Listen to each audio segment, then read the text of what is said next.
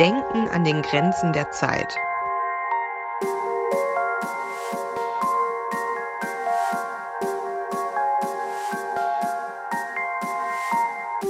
Was ist Science Fiction? Was ist Science? Wieso hat der Mensch evolutionär ein anderes Bewusstsein erhalten und wie? Und stimmt das überhaupt? Ist denkbar, wie sich das Bewusstsein noch erweitern wird? Oder bleibt es ein Unknown Unknown?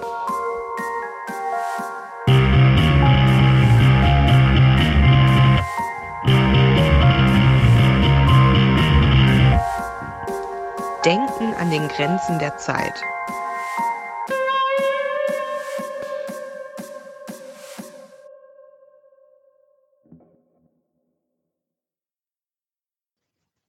Ja, herzlich willkommen, liebe Hörer des Bartocasts zur dritten Folge unserer neuen Reihe Denken an den Grenzen der Zeit. Ähm, ein Format, das sich der Frage widmet, äh, was ist Science, was ist Fiction und wo hat vielleicht Science ehemalige Science Fiction über holt oder eingeholt.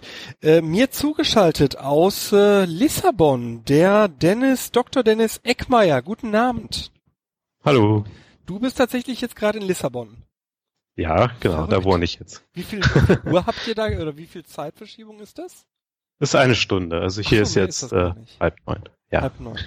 ja, Dennis, du bist äh, Biologe und Neurowissenschaftler, hast äh, sehr viele Stationen äh, regional hinter dir. Ähm, und äh, ja, vielleicht magst du mal äh, erzählen, wie du äh, in unsere sympathische kleine Familienreihe passt. Äh, ja, also ich bin, wie gesagt, Neurowissenschaftler und habe deshalb viel Kontakt mit, äh, mit Psychologen und mit kognitiven Forschern ich selber arbeite jetzt nicht daran, aber äh, das hat mich immer sehr interessiert. Und vor allem bin ich auch interessiert daran, äh, wie Wissenschaft und Gesellschaft zusammen funktionieren. Äh, ich bin auch jetzt aktiv in dem March for Science, wenn ich das hier erwähnen darf. Ja, immer gerne. ja, der findet ja äh, weltweit statt und äh, in Deutschland gibt es, glaube ich, vier Stationen. Und äh, bisher gibt's eine hier in Portugal und das ist in Lissabon. Und ja, also die, diese Interaktion zwischen Gesellschaft und Wissenschaft und, und Intelligenz und wo das alles hinführen kann, äh, das interessiert mich halt sehr. Und dann auf der anderen Seite, äh, rein fachlich interessiert mich das äh, Gebiet der künstlichen Intelligenz. Mhm. Äh, wir benutzen einige Methoden, die auf künstlicher Intelligenz beruhen. Und das ist natürlich immer sehr spannend. Äh, was kann die künstliche Intelligenz? Was nennen wir überhaupt künstliche Intelligenz? Intelligenz? Und äh, ist das, was viele Leute glauben, was passieren kann, äh, überhaupt möglich? Oder? Ja, genau. Starten wir doch genau damit vielleicht, denn äh, künstliche Intelligenz ist ja eine Sache, die wir in so Science-Fiction-Sachen immer wieder finden. Da gibt es, äh, eigentlich gibt's ja nur, wenn man das mal äh, betrachtet, in, in fast, nein, doch in fast allen Science-Fiction-Romanen ist künstliche Intelligenz eine Sache, die am Anfang total super ist und nee, es gibt zwei Versionen. Die eine, und das ist die am weitesten verbreitete, die künstliche Intelligenz äh, wendet sich irgendwann gegen ihre Erschaffer, nämlich äh, uns, und äh, äh rottet uns aus, versklavt uns, äh, oder wie äh, Hell äh, in, in 2001 lässt uns nicht mehr äh, vernünftig atmen. Das ist so die eine Version, was mit künstlicher Intelligenz irgendwann passiert. Und die andere ist, äh, was ich eigentlich spannender finde als Psychologe und Diagnostiker, äh, irgendwann ist die eigentlich so wie wir, so wie bei äh, Blade Runner, also träumen Roboter nachts von ähm, äh, Androiden nachts von Roboter schaffen. Wir wollen der aber nicht dieselben Rechte zugestehen wie uns Menschen, weil uns das zu sehr äh, bedrückt. Das sind jetzt beides eher so philosophische oder dystopische Gedanken. Äh, ja, steht das schon zur Debatte? Also meiner Meinung nach nicht. Ähm, ja. Es gibt natürlich berühmte Wissenschaftler und, und Ingenieure, die da jetzt schon drüber sprechen wollen und das auch tun und äh, ich glaube Elon Musk war das, der da gewarnt hat. Ja. Äh, ich glaube Stephen Hawking war auch nicht so begeistert davon, wo das hingehen kann. Aber zurzeit, wenn man sich anguckt, was, was können diese Maschinen eigentlich im Moment, dann sind die weit davon entfernt, äh, Emotionen zu entwickeln oder, oder all, überhaupt irgendwas davon. Was ist denn in dem Sinne dann künstliche Intelligenz? Sind das Reizreaktionsschemata oder was, was versteht man darunter? Da gibt's jetzt natürlich verschiedene äh, Versionen von. Und äh, ein Punkt, warum ich denke, dass Intelligen künstliche Intelligenz noch nicht so weit weg, äh, noch nicht so nah ist, ähm, ist, dass die halt noch nicht zusammengekommen sind. Und das wäre zum einen, äh, wären das ähm, diese Reizreaktionsdinger, von denen du gerade, die du gerade angedeutet hast, da würde ich jetzt eher an die Robotik denken. Mhm. Ähm, äh, Bewegungen planen, äh, navigieren, äh, das ist alles. Die Hörer, denen der Begriff nicht sagt, mal kurz erklären, was Robotik ist. Äh, Robotik ist äh, im Grunde einfach die Ingenieurswissenschaft, die Roboter baut. Mhm. Und da gehört natürlich viel Steueralgorithmen äh, dazu. Also wie, wie bewegt man eine Hand, wie greift man etwas, wie läuft man geradeaus und so weiter. Und äh, ich glaube, so an der Vorfront oder an der Front dieser Forschung, was jetzt äh, Lokomotion angeht zum Beispiel, würde ich, würde ich jetzt sagen, ist äh, Boston Dynamics, wenn man sich die Videos im Internet anschaut. Äh, das sieht schon sehr imposant aus, aber man darf nicht vergessen, das ist auch das Einzige, was diese Roboter können. Na, also sie können rumlaufen, aber das war's dann auch. Ja. ähm, Wobei ich mich dann immer äh, frage, vielleicht äh, da die Verknüpfung zum Biologen, ähm, äh, wenn ich mir so Asseln anschaue, ne? Äh, die Tiere, ja. ne? Dann ja. sind die ja in meiner Welt äh, so, dass die äh, von Licht weglaufen, zur Wärme hin und ich habe mir noch nie Gedanken drüber gemacht bis gerade, die werden sich ja auch irgendwie paaren. Äh, ansonsten äh, macht so eine Assel ja nicht viel. Die, die fängt ja nicht irgendwie an, äh, Traktate oder sowas zu verfassen. Ähm, ist es vielleicht so, dass wenn wir über künstliche Intelligenz sprechen, wir die Hürde, die Schwelle zu hoch ansetzen in der Debatte, weil wir am Menschen vergleichen statt an anderen Tieren? Äh, das würde ich definitiv so sehen, ja. Also ähm, wie, wie sage ich das am besten? Ähm, die Evolution hat natürlich jetzt irgendwie vier Milliarden Jahre Zeit gehabt, mhm. ne, sich, sich zu entwickeln und, und die Geräte, die wir im Kopf haben, quasi zu erfinden. Mhm. Ähm, wir versuchen das ganz äh, sehr viel schneller. Mhm. Wir sind auch sehr viel schneller, aber ähm, auch nur, weil wir das Vorbild aus der Natur kennen. Und äh, ja, also die, die Assel ist natürlich ein recht vom Verhalten her recht einfach soweit ich das weiß. Ähm, ich kenne die Einzelheiten des äh, Verhaltens der Asse nicht. Ähm, kann sein, dass es viel komplexer ist, als wir uns das vorstellen.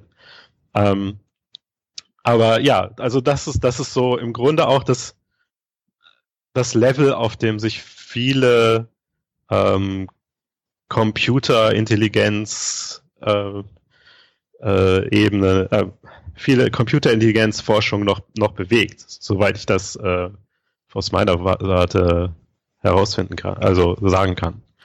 Ähm, und eine, was ich mich dann immer frage, eine Kerneigenschaft von Lebewesen ist ja, äh, aber auch da korrigiere mich die Reproduktion, ne? Ja. Wie steht also, es denn darum? Äh, überlegt man überhaupt in die Richtung bei künstlicher Intelligenz? Oder vielleicht haben wir auch den Begriff gerade zu schnell übergangen äh, wir sind da gar nicht so tiefer rein, ne? Ja, also ähm, das, das der, äh, der zweite Zweig quasi von künstlicher Intelligenz. Ich habe jetzt von Robotern angefangen und äh, die ähm, mit der Umwelt direkt ähm, sich auseinandersetzen. Auf der anderen Seite gibt's natürlich die, ich sage jetzt einfach mal kognitiven, äh, den kognitiven Zweig, wo ähm, Computer äh, Datenanalyse betreiben und aufgrund dieser Datenanalyse Entscheidungen treffen. Ähm, zum Beispiel, wenn man sich automatisierte ähm, äh, nicht automatisierte, autonome Vehikel anguckt, äh, Autos, mhm. äh, Google Car und so. Äh, was die machen ist, die haben eine Kamera und mit der Kamera nehmen die auf, wie die Straße gerade aussieht und äh, mittels Algorithmen und Statistiken, die alle schon mal durchgerechnet sind, also quasi basierend auf Erfahrung, äh, kann dann das Auto der Straße folgen, zum Beispiel. Ähm, basierend auf der Erfahrung anderer. Also es ist jetzt nicht äh, so, dass der oder ist es so, dass da selbst schlussfolgernd gedacht wird oder ist es einfach ein Ausprobieren quasi, was ist, wie, wie bei so einem Schachcomputer, was ist die beste erfahrene Lösung aus der Vergangenheit? Ähm, ja, das ist, ähm, äh, hier kommen, fließen natürlich Begriffe jetzt zusammen aus der Statistik und der Psychologie, die ich gerade versuche auf einen Nenner okay. zu bringen. Ja. Ähm, äh, man kann natürlich von, von Erfahrung, also ich habe es Erfahrung genannt, im Grunde in der Statistik ist das einfach ein äh, Datensatz, ja. der annotiert ist. Also wir haben annotiert heißt? Äh, zum Beispiel, wir haben äh, Bilder einer Kreuzung ja. und diese Bilder werden dann annotiert. Das heißt, Menschen sind hingegangen und haben gesagt, das ist ein Bild einer Kreuzung. Und der Computer muss dann lernen. Also dem wird eine Begrifflichkeit zugeordnet, so? Genau. Mhm. Und der Computer muss dann lernen, äh, welche Eigenschaften eines Bildes macht jetzt die Kreuzung aus. Also quasi, dann, was wir in der Psychologie ha haben, in dem es gibt so eine sogenannte Merkmalstheorie bei der Buchstabenerkennung. Die geht mhm. davon aus, dass man zum Beispiel sagt, ein A hat zwei schräg gestellte Balken und einen verbindenden Strich. Richtig. Das ist jetzt nicht ähm, deskriptiv in, in dem Sinne. Äh, so genau weiß man auch gar nicht, was, was der Computer sich jetzt merkt. Also zumindest nicht in der letzten, neuesten, im neuesten Hype, äh, dem Deep Learning. Äh, hat man, also jetzt weiß man noch nicht ganz genau, äh, welche Charakteristiken die da lernen, aber ähm, da, es gibt halt einen Algorithmus, der kann ein Bild nehmen und das Bild in bestimmte abstrakte Charakteristika aufteilen und die dann lernen. Moment, das heißt, du sagst mir gerade, der, der Rechner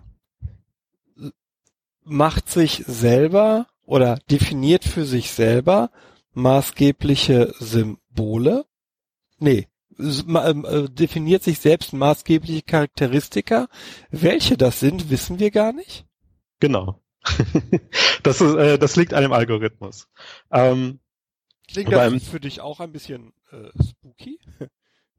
Ah, also nein, aber ich glaube, das liegt daran, dass ich Neurowissenschaftler bin und genau das gleiche Problem jeden Tag habe, weil ich nämlich auch nicht weiß, ähm, was die einzelnen Neurone im Gehirn jetzt darstellen. Es ist im Prinzip äh, die Reproduktion des gleichen Problems in der äh, Computerwissenschaft. Und das liegt auch daran, dass die ein Prinzip aus der Neurobiologie übernommen haben, um diese neuronalen Netze, deswegen heißen die auch so, äh, für das Deep Learning zu basteln. Mit einem kleinen, aber feinen Unterschied, der, glaube ich, vielen Menschen draußen recht wichtig ist. Auch wenn ich mein Hirn nicht verstehe, so wie ich da, wie du das gerade sagst, äh, ist es ja menschlich. Ja. Das heißt, ich habe ja ein Gefühl, eine Illusion von Kontrolle. Insofern, dass ich mir denke, und wenn alles schief geht, ist es halt mein Hirn. Das verstehe ich zwar im Moment nicht, aber das heißt, unter Umständen verstehe ich auch nicht, wie mein Rechner in Anführungsstrichen denkt. Wie kann ich denn dann, behalte ich denn dann überhaupt noch Kontrolle? Ähm, ja, die Kontrolle geht dann über das äh, Verhalten im Prinzip. Also man, man testet dann, äh, wie gut funktioniert diese Diskriminier Diskrimination von unterschiedlichen Features und äh, ist der Computer in der Lage, das korrekt einzuschätzen. Ja. Und äh, wie Computer das halt sind, wenn die das einmal gelernt haben, sind die auch zuverlässig, dass die das gleiche Level an äh, an, an richtigen Antworten auch beibehalten. Man muss natürlich dann auch testen, also möglichst viele Situationen testen und wir schauen, kriegt der Computer das jetzt richtig hin oder nicht und so weiter. Ähm, genauso wie man, wie man einen Arbeiter anlernt oder so. Äh, der Unterschied natürlich ist, dass das neuronale Netzwerk im Computer ist viel kleiner als äh, das, was wir im Kopf haben. Äh, das, das biologische Netzwerk ist viel komplexer und ähm, der Computer ist nicht in der Lage, äh, also selbst Supercomputer im Moment, würde ich sagen, sind nicht in der Lage, äh, so etwas wie Selbstbewusstsein oder sowas zu entwickeln. Ich weiß mach, nicht. Mach nochmal klar, wieso? Also weil sie nicht so komplex, nicht so verdrahtet sind, oder ist da etwas grundsätzlich anders in unserem Hirn, gegenüber äh, den Rechnern? Also keine Ahnung, dass irgendwie anders codiert wird oder sonst irgendwas. Äh, einmal ja, also die Codierung im Gehirn ist natürlich eine andere als in Silico, wie man das sagt, äh, in Computerchips, äh, die mit Nullen und Einsen rechnen. Jetzt gibt's natürlich immer, äh, in der Neurobiologie haben wir ähm, verschiedene Arten, Informationen zu codieren. Und das, das, also ein Gehirn ist so plastisch, dass man schon fast sagen kann, jede einzelne Zelle hat ihren eigenen Code und der entsteht durch die Interaktion mit den Nachbarn. Ähm, das, Neu das computerneuronale Netzwerk versucht das zu imitieren, ist dabei aber längst nicht so komplex. Okay. Und die, die Anzahl der Einheiten, ähm, die, die Idee des neuronalen Netzwerks, Netzwerks ist ja, dass wir viele Einheiten haben, die zusammen interagieren und äh, dadurch die äh, Computer, äh, die, die ähm, Rechenleistung erbringen. Wofür und das geht dann das auch eigentlich. Also das macht man ja nicht, weil man jetzt künstlich äh, auf dem Weg sein will, um äh, Bewusstsein zu erzeugen, sondern äh, die die wahren Zwecke sind ja wahrscheinlich viel profaner. Ja, also die, die Zwecke, für die man äh, künstliche Intelligenz zurzeit entwickelt, ist mehr äh, große Datenmengen schnell untersuchen zu können. Ähm, das ist ja generell der Vorteil bei Computern, dass die schneller sind und äh, mit größeren Datenmengen rechnen können als wir. Mhm. Äh, dafür sind die halt nicht kreativ und viele andere Dinge nicht. Äh, wie, wie gesagt, ähm, so, also was man zum Beispiel macht mit, äh, mit künstlicher Intelligenz, ähm, wären dynamische Webseiten, äh, da wird darüber diskutiert im Moment, dass äh, Facebook zum Beispiel unglaubliche Datenmengen äh, der User zusammenträgt und die dann auswertet das sind im Prinzip äh, simple Statistiken, äh, die aber ähm, zusammen ein, ein, so detailliertes Bild von den Menschen äh, auswerfen, sage ich jetzt einfach mal, ähm, dass, dass man gezielt zum Beispiel Werbung schalten kann, die einen gezielt in eine bestimmte Richtung äh, schicken sollen, angeblich. Äh, wie, wie gut das funktioniert, weiß man nicht. Ja. Aber es wird diskutiert, dass sowas schon passiert ist, äh, zum Beispiel bei den Wahlen in den USA, jetzt wo der Trump gewonnen hat. Ja, genau, da, da werden ja natürlich alle möglichen Gründe gesucht, warum. Genau, da gab es ja diesen gehypten Artikel, äh, ich habe die Bombe nur gebaut oder so, ne? Äh, ich habe ihnen gezeigt, wie, wie die Bombe aussieht. Ja, oder sowas, sowas genau. in der Art. Ja, das, das war ein Artikel in einem äh, Schweizer, in einer Schweizer Zeitung. Und ähm, ich weiß gar nicht, ist der Psychologe oder Soziologe?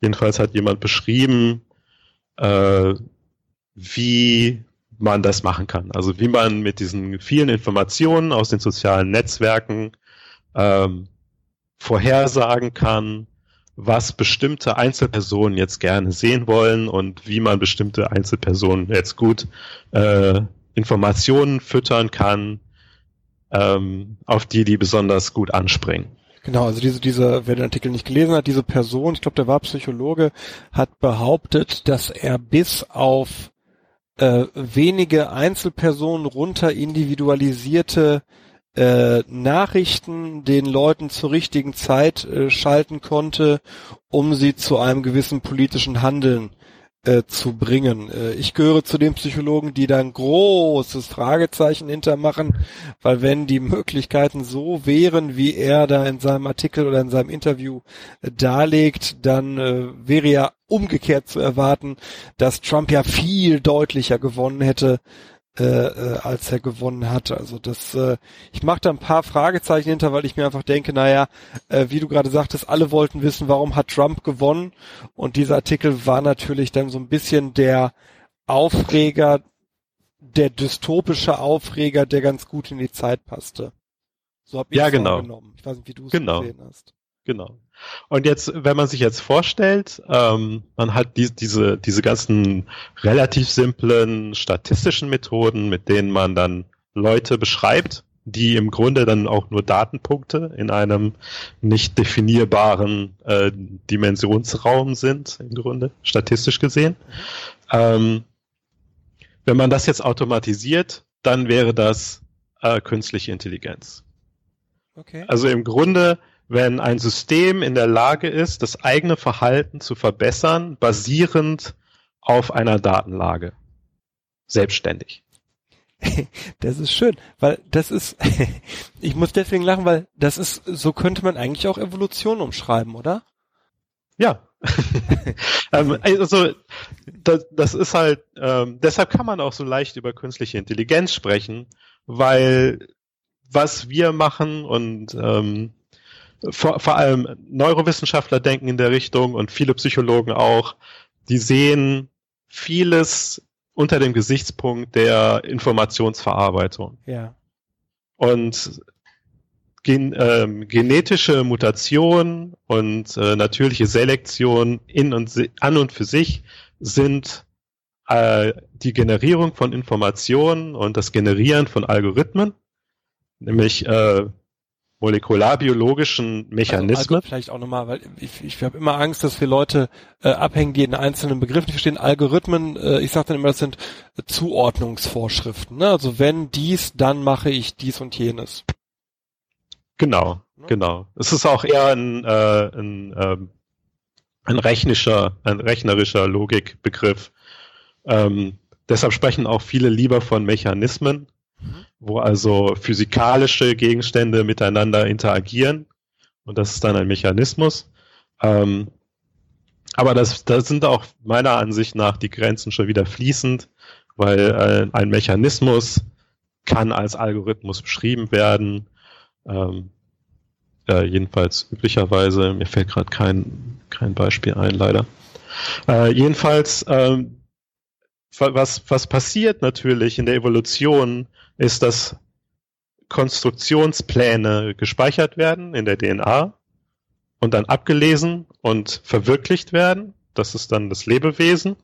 Und je nachdem, wie erfolgreich das Lebewesen sich fortpflanzt, ähm, werden die All also Mechanismen und Algorithmen, also diese Gene, die dafür zuständig sind, weitergegeben oder nicht.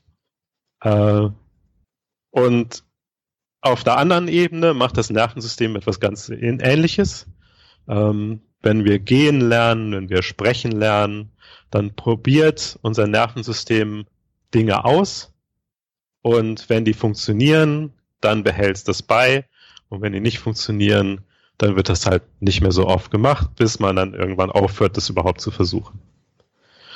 Äh, und im Grunde machen äh, Computer, also da, im Grunde emulieren wir das, wenn wir versuchen, intelligente Computersysteme zu bauen.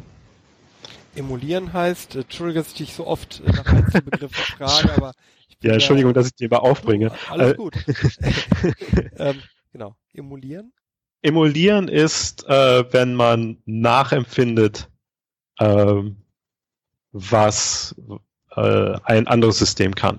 Also zum Beispiel, also, wenn man seinen alten äh, Super Nintendo auf seinem MacBook zockt, dann ist das meist der sogenannte Emulator, weil der dann das nachbildet, wie das Super Nintendo früher war, aber in Wirklichkeit eben auf der kein. Grundlage des MacBooks. Genau, es ist halt kein Super Nintendo, aber es macht das Gleiche. Genau. Ja. Das würde aber ja bedeuten, da komme ich immer, ich, ich weiß nicht, ist diese Gretchenfrage eigentlich äh, gern genommen in diesem äh, Forschungsbereich? Also setzt man sich mit der Frage aktiv auseinander? Wie ist das mit Bewusstsein oder ist das so eine Sache, wo man sich denkt, ach ja, das diskutieren die Laien da draußen immer, aber uns im Alltag, da wollen wir eigentlich nichts drüber hören? Äh, es gibt ja verschiedene Forschungsrichtungen auch innerhalb der Neurowissenschaften und es gibt natürlich Leute, die darüber äh, auch äh, spekulieren.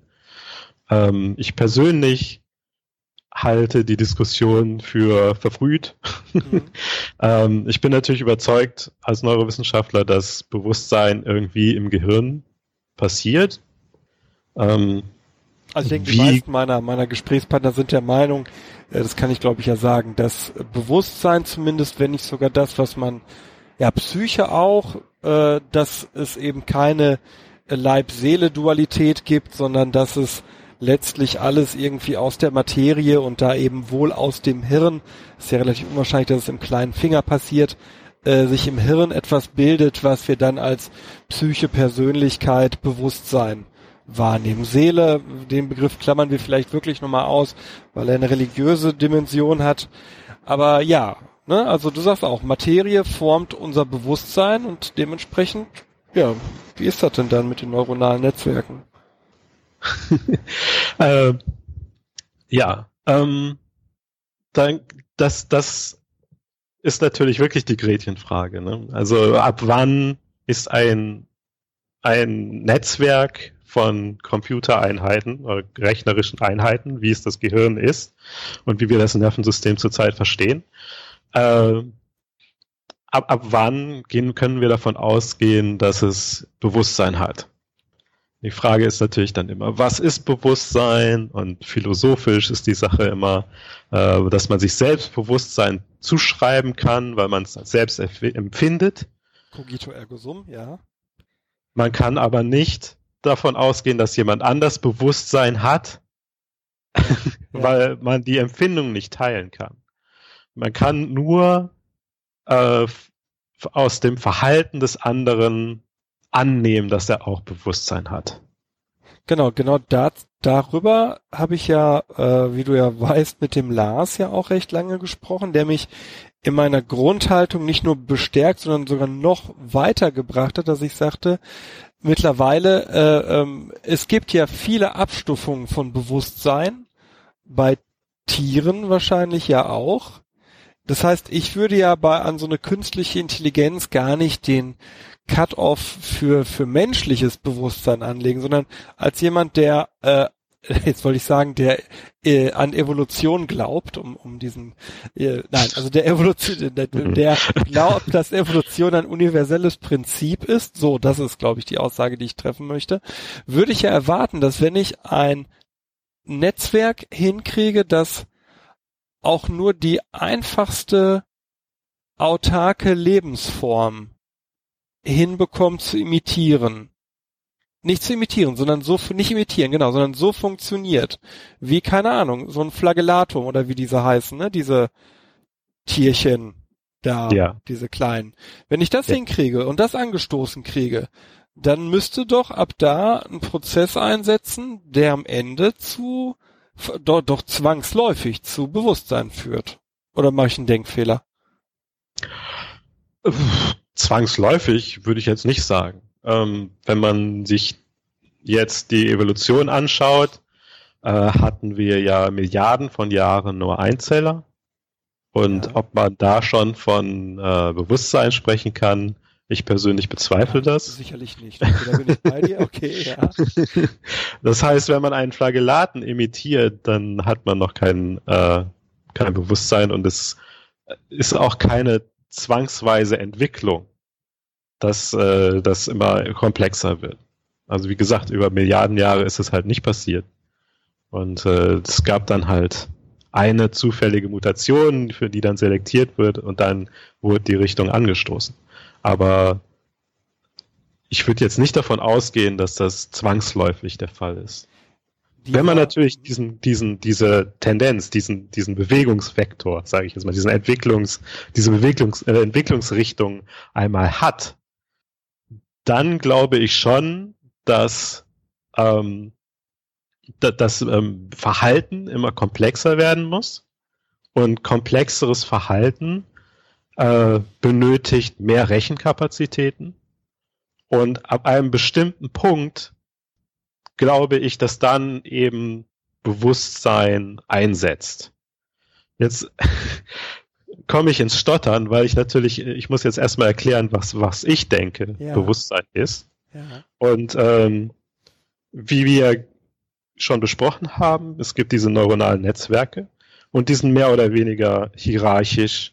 Äh, das wird natürlich hin und her diskutiert, aber es gibt Zellen, die, die sind näher an der Sensorik, also an dem Signaleingang.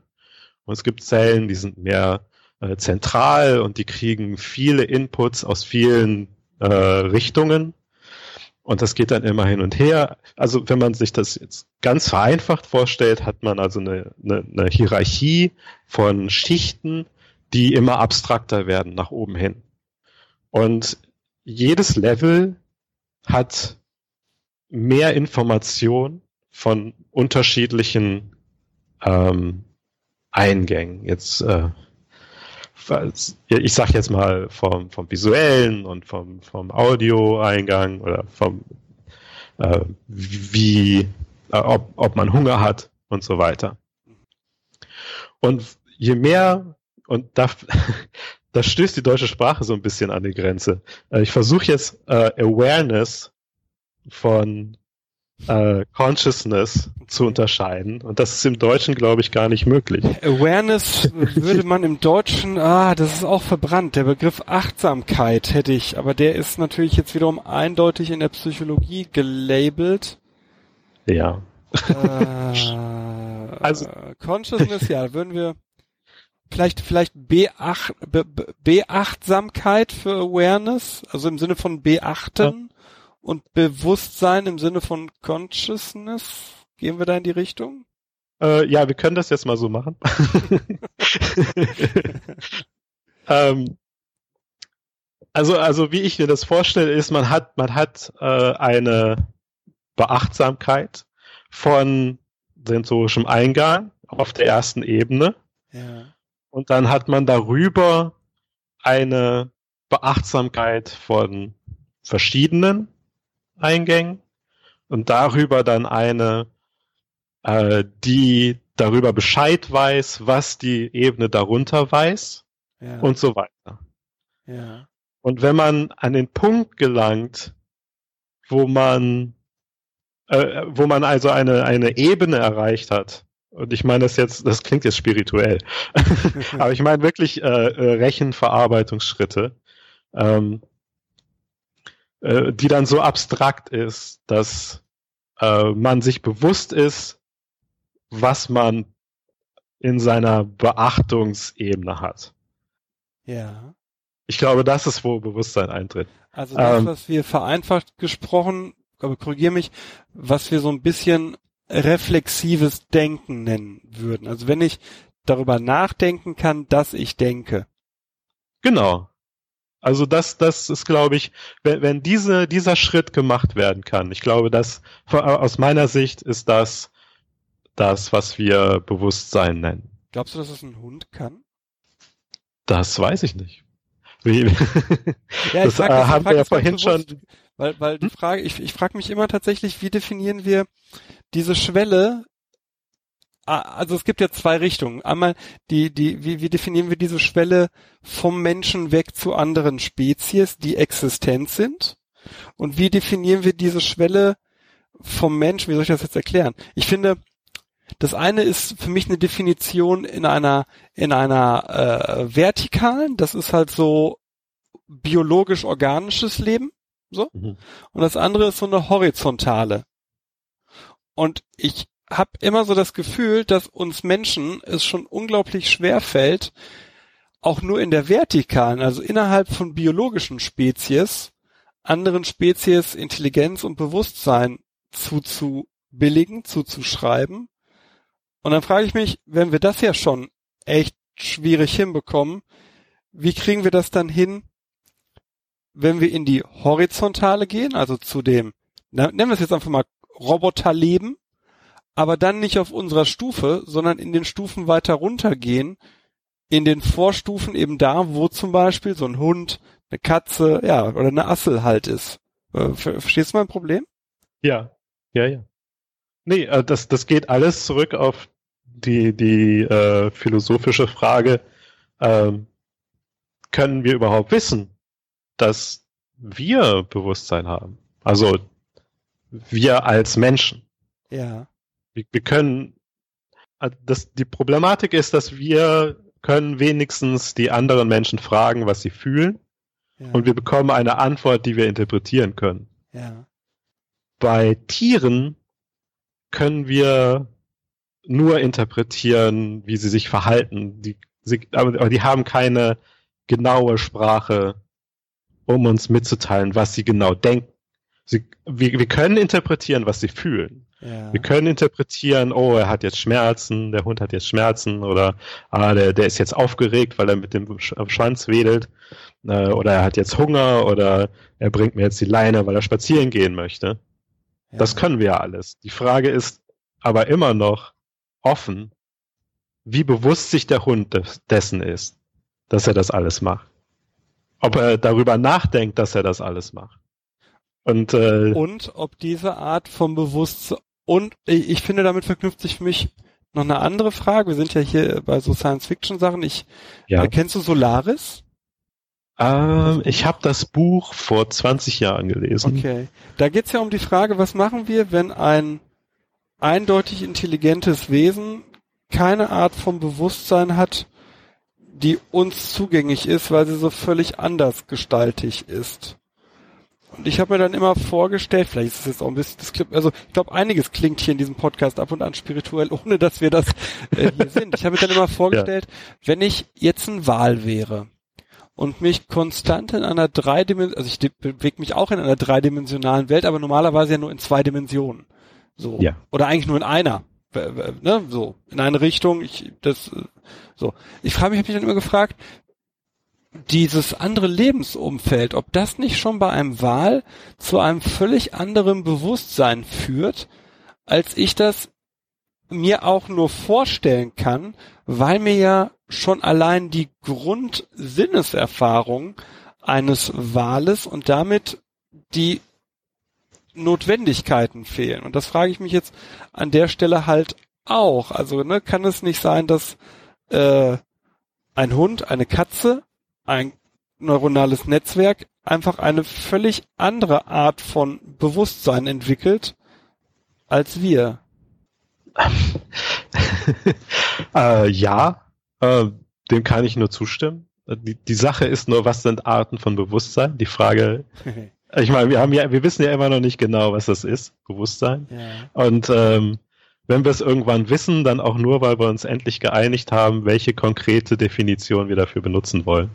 Äh, und äh, die, die hängt dann auch davon ab von äh, der Messbarkeit. Also wenn wir in der Lage sind, Prozesse zu messen, die wir dann entscheiden, okay, das ist jetzt Bewusstsein. Dann, wenn wir an dem Punkt sind, dann wird sich unsere Definition von Bewusstsein ändern. Und dann haben wir auch eine mhm. klare Definition von Bewusstsein. Äh, was natürlich stimmt, auf jeden Fall ist, dass äh, wenn man unterschiedliche Sinne hat, man ein komplett anderes, unterschiedliches Weltbild hat. Also wir sind, wir bezeichnen uns immer als sehr visuelle Wesen, ähm, weil wir immer gucken und äh, ganz gut visuelle ähm, äh, Pattern Recognition, äh, also Mustererkennung, mhm. Mustererkennung äh, können und sowas. Äh, unsere Augen sind aber gar nicht so gut. Wir sehen weniger Farben als zum Beispiel äh, Tauben oder andere Vögel. Wir sehen nicht so scharf wie andere Tiere, wie zum Beispiel. Ich gehe mal zu den Vögeln, weil die halt wirklich mehr so die visuellen Wesen sind als wir eigentlich. Ähm, äh, als ein Adler, ne, das bekannte Adlerauge, die sehen halt auch sehr scharf. Äh, wir sehen langsamer, das heißt, wir können Geschwindigkeit, also Bewegung nicht so gut aufdröseln wie schneller lebende Tiere, also vor allem äh, Insekten, die sind halt sehr schnell. Ähm, wir sehen, ah nee, die Farben hatte ich schon, also Ultraviolett und Infrarot würden wir zum Beispiel nicht sehen. Es gibt Tiere, die können das. Wir hören nicht im gleichen Spektrum wie andere Tiere. Äh, die Umwelt ist natürlich abhängig von der eigenen Körpergröße. Also wenn man ein Insekt ist, ein kleines Insekt, dann ist Gravitation überhaupt kein Problem, weil man so leicht ist, dass Gravitation sehr wenig Wirkung auf einen hat. Für uns ist es schon ein Problem. Und ein Wal, der strandet, der stirbt, weil er zu groß ist. Und äh, sein eigenes Gewicht die, die Organe zerdrückt. Ähm, und, und das sind natürlich komplett unterschiedliche ähm, Umwelten, an die sich ein Gehirn auch anpasst. Und äh, in dem Sinne, ja, die, die, die Welt, in denen verschiedene Lebewesen leben, ist so unterschiedlich, dass natürlich auch unterschiedliches Denken, äh, wenn, wenn man dann von Denken sprechen kann, äh, sich entwickeln würde. Und theoretisch gehe ich davon aus, dass, wenn wir eine Definition von Bewusstsein bekommen, dass die wahrscheinlich spezifisch für den Menschen gemacht sein wird. Ähm, und dann ist es natürlich einfach zu sagen, äh, Tiere haben keins. Ne? Mhm. weil man es einfach spezifisch für den Menschen definieren muss, weil das äh, unser Ausgangspunkt ist. Was natürlich dann auch so ein, für, für mich hat es immer was von so dem Versuch, sich dann doch noch so ein besonderes Plätzchen in der Evolution zu sichern. Oder haben wir gar keine andere Möglichkeit, weil wir ja nicht anders als auf der Grundlage dessen, was wir sind, denken können. Ich glaube, das ist so. Ähm, die, diese ganzen Begriffe, von denen wir hier sprechen, Bewusstsein und Intelligenz, die kommen ja alle aus der Beobachtung des Menschen mhm. und äh, sind, sind anthropozentrisch, sage ich jetzt mal, definiert. Und wenn man dann zu den Tieren geht, hat man halt sehr schnell das Problem, dass deren Verhalten anders ist, die äh, nicht sprechen können, nicht so abstrakt jedenfalls wie wir. Ähm, und äh, das kollidiert natürlich. Man, man versucht also irgendwie, man, man hat etwas am Menschen definiert, was ich denke eine Eigenschaft des Menschen ist und versucht dann die gleiche Eigenschaften in Tieren zu finden. Ähm, aber das geht halt halt auch nur, wenn man, wenn man die Definition dieser Begriffe wieder anpasst. Und so gesehen sehe ich Begriffe wie, also die, sehe ich diese Begriffe äh, eher in so einer Art Flux. Also die verändern sich halt ständig, je nachdem, ähm, worauf man sich jetzt gerade einigt, was das alles ist. Ähm, aber ich glaube, im Ursprung her sind das alles Begriffe, die Menschen beschreiben sollen und nicht Tiere.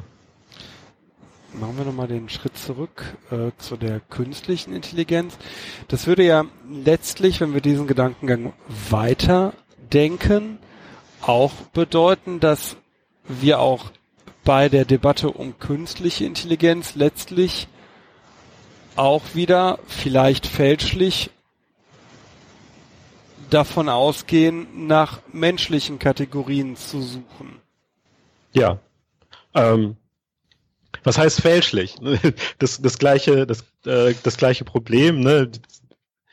Das ist ja die ursprüngliche Begrifflichkeit kommt ja von der ähm, okay. ja. von der Betrachtung des Menschen. Deshalb weiß ich jetzt nicht, ob es falsch ist, das zu vergleichen. Aber es stimmt schon. Man, also wenn, sagen wir eingeengt oder nur oder oder ähm, wir sind da nicht so breit, fällt mir gerade auf, wie wir es immer glauben. Also ich, ich denke auch jetzt genau. gerade an ein Zitat von Stanislav Lem in Solaris, der sagte, was die Menschen an diesem Planeten so sauer machte, ist, dass der Mensch doch letztlich in den Weltall aufgebrochen ist, um sich selbst zu finden und nicht um etwas, was nicht er selbst ist. Mhm. Äh, so, das ist jetzt natürlich überspitzt in, in diesem Science-Fiction-Roman, aber ich habe das Gefühl, so ein bisschen was Wahres ist ja schon dran, wobei ich gerade auch verstanden habe, dass wir schlicht auch wenig andere Möglichkeiten haben. Ja, so sehe ich das auch. Ähm, und um auf die artifizielle, auf die künstliche Intelligenz, äh, ich komme immer in, in englische Begriffe rein, äh, um, um künstliche Intelligenz ähm, anzusprechen, äh, wenn man sich diese Dystopien anguckt, dann sind die ja auch immer vermenschlicht. Weil das für uns ja. im, im medialen, wenn, also wenn wir ähm, wenn man Stories, äh, also Geschichten entweder liest oder im Kino sieht oder im Fernsehen oder was auch immer, dann müssen diese äh, Entitäten, die nicht menschlich sind, sein sollen, aber intelligent sein sollen, aber Bewusstsein haben sollen, die werden immer menschlich dargestellt, weil anders der, weil wir nicht in der Lage sind, zu erkennen, also, so, also echtes mhm. nichtmenschliches Bewusstsein und echte nichtmenschliche Intelligenz. Ich glaube nicht, dass wir in der Lage wären, die als solche zu erkennen. Also die einzigen, die so ein bisschen allein jetzt von der von der phänotypischen, also von der äußeren Zeichnung abwichen in so klassischen Science-Fiction-Serien, war ja bei Babylon 5 äh, die Schatten und die, äh, wie hießen die Vorlonen, ne? Das waren so die einzigen, wobei die Vorlonen, weiß nicht, ob du das mal gesehen hast, die dann ja wiederum ein Behältnis hatten, dass sie auch wiederum humanoid erscheinen ließ, während die Schatten dann ja so eine Art äh, Ameisenspezies waren. Äh, aber ansonsten sind ja, hat mich letztens auch nochmal jemand, äh, vielen Dank dafür, einer unserer Hörer aufmerksam gemacht, auch im Star Trek-Universum sind ja äh, intelligente Spezies, im weitesten Sinne humanoid. Also zwei Beine, zwei Arme, ein Kopf. Das braucht es schon, damit der Mensch beim Betrachten einer Science-Fiction-Serie sich denkt, ach, schau mal an, da ist ein intelligentes Wesen. ja, genau. Ähm, die können auch alle miteinander Sex haben und sich miteinander fortpflanzen. Ja. äh, was witzig ist, weil wir können das mit den nächsten Verwandten auf der Erde nicht. Aber mit, mit, Vulkaniern und äh, Romulanern und äh, Klingonen ist das dann möglich. Ist das, das ist also schon eher erstaunlich. Ist das nicht thematisiert worden, fällt mir gerade mal auf. Ne? Das wird es gibt, es, doch, es wurde einmal, es gibt einen, zwei oder drei Teiler in Star Trek The Next Generation, äh, wo die, das ist im Prinzip so eine Schnipseljagd durchs, durchs Universum, ja. oder durch die Galaxie. Das, äh, und äh, die finden dann äh, Anhaltspunkte und wandern dann von einem Planeten zum anderen und finden dann am Ende so die ursprüngliche humanoide Spezies. Und äh, die teilt dann allen anderen mit, dass ja, wir haben vor x Milliarden Jahren unsere Gene über das ganze, über die ganze Galaxie verstreut. Also so eine, so eine Offspring, wie nennen wir eine Punch-Per-Me-Theorie, ja? Ja, im Grunde schon, ja. Ähm, was natürlich nicht funktioniert. Ähm, weil wir natürlich wissen, dass die, die Gene, die wir haben, der Mensch auf der Erde, ähm, die gleichen sind wie die anderen Organismen, dieses, der Rest des Lebens auf der Erde. Ja. Das heißt, wir haben den gleichen Ursprung. Das heißt also wieder, äh, das, ja. Und wir können uns mit denen nicht unterhalten und wir können uns mit anderen Organismen auf der Erde nicht fortpflanzen und gar nichts.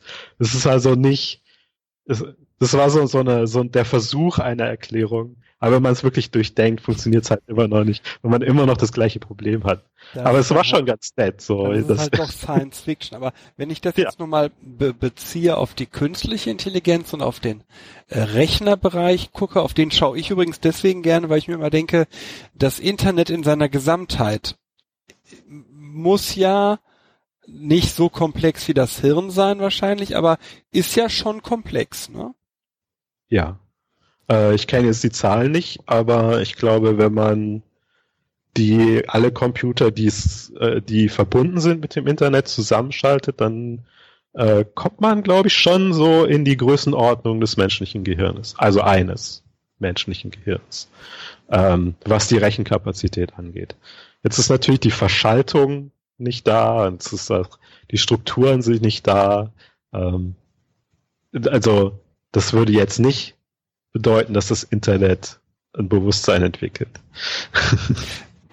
Und wenn, dann würde es nicht bedeuten, nur weil es eins hat, dass wir das mitkriegen würden, weil das vielleicht anders ist, uns dafür aber die Kategorien fehlen. Ja, also ja, ja, klar, klar. Ähm, die, also von, von meinem Begriff für, für Bewusstsein müsste es aber mehr gezielte Strukturen geben, als, als wir die jetzt sehen im, im äh, Internet. Also das Internet ist eine Verbindung und jeder Computer macht so sein Ding. Die arbeiten ja nicht zusammen. Äh, zwangsläufig. Also nicht jeder Computer, der im Internet ist, arbeitet jetzt äh, für die künstliche Intelligenz Internet. Tun die Zellverbände das im Hirn? Sind die nicht auch über gewisse Zeitintervalle erstmal autark voneinander? Äh, nein, die sind eigentlich immer verbunden miteinander. Ähm, ich, äh, also die, die Aktivität einer Nervenzelle ist verbunden mit der Aktivität aller Nervenzellen, mit denen es äh, Verbindung eingegangen ist. Ähm, und, und, und so sind bestimmte Populationen immer miteinander korreliert in ihrer Aktivität. Ähm, also, so, also es ähm, ist eine höhere Konnektivität, also eine stärkere Verbindung im Hirn zwischen diesen Unmengen von Neuronen. Trotzdem sind die alle mittelbar, kann man sagen, schon miteinander verbunden, während wir im Internet völlig voneinander getrennte Rechner, Serverbereiche haben. Ähm, jein. Also im Internet, ich würde jetzt nicht sagen, dass es alles völlig getrennt ist. Ja. Äh, die kommunizieren natürlich auch miteinander. Aber diese Kommunika Kommunikation ist äh, funktionell eine andere als die im Gehirn. Ähm, weil an jedem Computer sitzt ein User und der fragt halt Google nach, äh, nach Daten und so weiter. Es ist nicht das Internet selbst, das Daten sammelt und bestimmte Daten speichert und bestimmte Daten vergisst und bestimmte äh, äh, statistische Eigenschaften dieser ganzen Daten äh, identifiziert und dann äh, charakterisiert und all diese Dinge macht das Internet nicht von alleine. Deshalb glaube ich nicht, dass äh, das Internet ein Bewusstsein hat oder entwickeln könnte. Ich schweige gerade deswegen, weil ich mich frage, ich hoffe, ich kriege die Frage formuliert, ob es denkbar ist, dass das Internet den Eindruck hat, dass es diese Daten selbst entdeckt, so wie wir das Gefühl haben, Sachen zu entdecken. Denke ich da jetzt zu quer? Wahrscheinlich schon.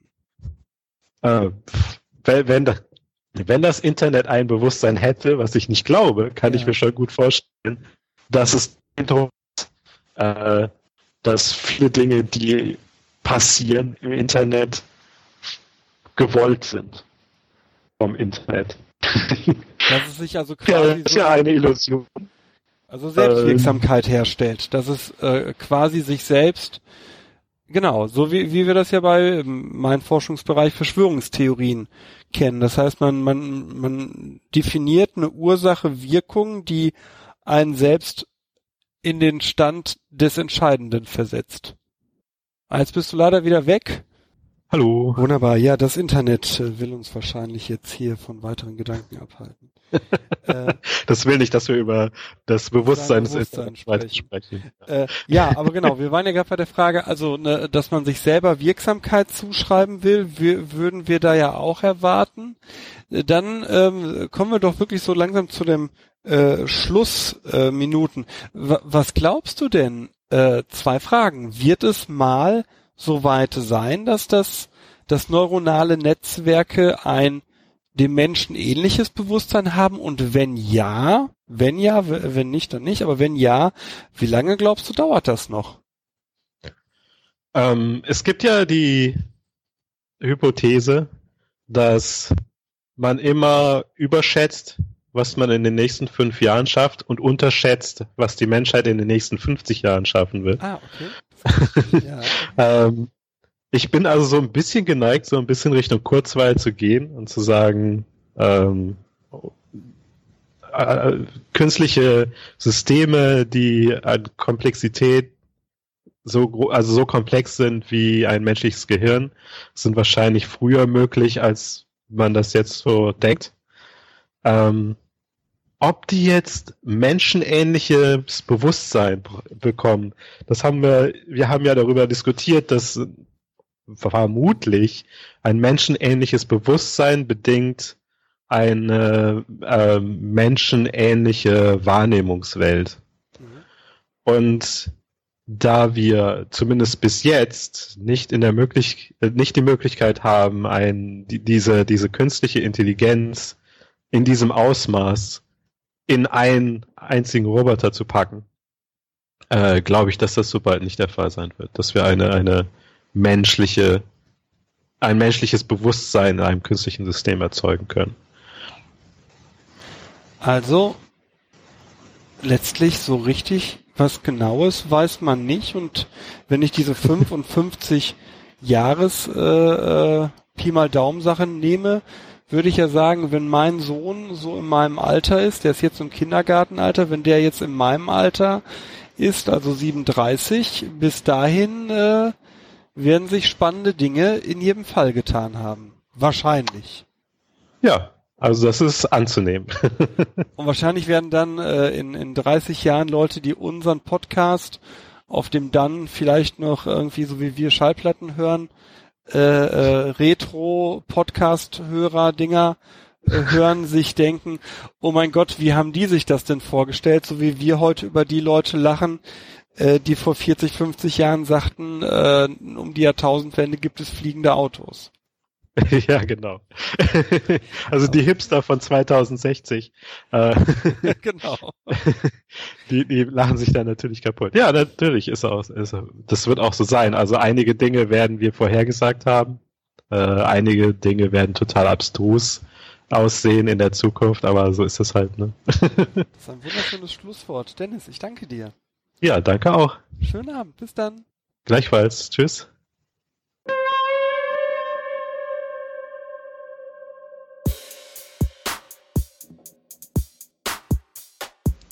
Denken an den Grenzen der Zeit.